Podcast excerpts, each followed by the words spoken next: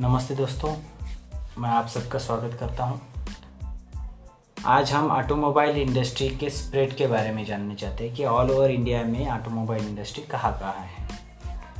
तो इसमें सबसे पहला है southern most largest automobile sector जो है, वो है चेन्नई में। तकरीबन 80 परसेंट ऑफ़ ऑटोमोटिव एक्सपोर्ट्स यहाँ से किया जाता है। यहाँ पे हेवी व्हीकल फैक्ट्री है, इंजन फैक्ट्री है, फोर्ड है, Hyundai Renault Mitsubishi Nissan B Hindustan Motors Caparo Mini and Datsun जैसी बहुत बड़ी नाम, बड़ी, बहुत बड़ी कंपनी इस रीजन में है। इसके बाद आता है मुंबई रीजन महाराष्ट्र में। मुंबई, पुणे, ये जो रीजन इसे वेस्टर्न कल्स्टर कहा जाता है, तकरीबन thirty three thirty three percent जो मार्केट है ये यहाँ पे ऑटोमोबाइल सेक्टर का है।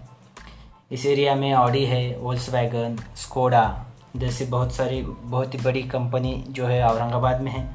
उसके बाद महिंद्रा एंड महिंद्रा ये जो प्लांट है, ये नासिक में है।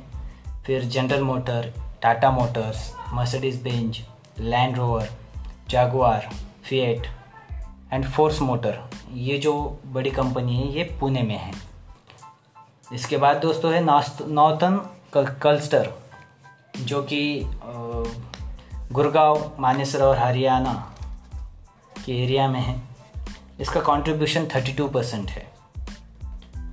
और यहाँ पे बहुत सारी बड़ी कंपनी है और इसमें सबसे ज़्यादा बड़ी कंपनी जो इंडिया की सबसे लार्जेस्ट कार मैन्युफैक्चर है, मारुति सुजुकी, इस रीजन में आती है। इसके बाद है एमर्जिंग कल्स्टर जो कि गुजरात स्टेट को कहा जाता है। और वहाँ पे M G Motor Atul Auto Ford Maruti Suzuki जैसी बड़ी कंपनियाँ हैं। इसके बाद हम जाते हैं कोलकाता, जिसमें हिंदुस्तान मोटर है, नोएडा, जिसमें होंडा है, बेंगलुरु, जहाँ पे टोयोटा है, वाल्वो है, और इसके बाद आंध्र प्रदेश, जहाँ की इसुजी एंड किया कंपनी जैसी बहुत बड़ी कंपनी है। तो दोस्तों, हमने जाना कि स्प्रेड कैसे हुआ है ऑटोमोबाइल इंडस्ट्री का।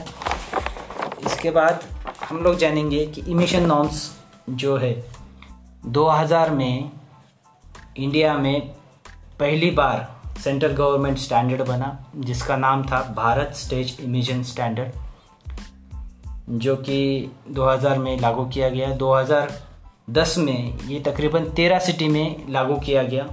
इसका सबसे पहला उद्देश्य था कि पोल्यूशन कम करना।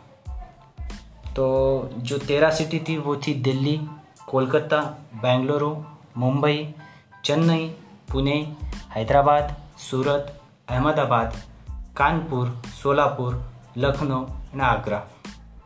और उसके बाद 2017 से जो ये बी एस फोर है, वो ऑल ओवर नेशन में लागू किया गया। तो आई होप दोस्तों आपको ये पसंद आया होगा। Thank you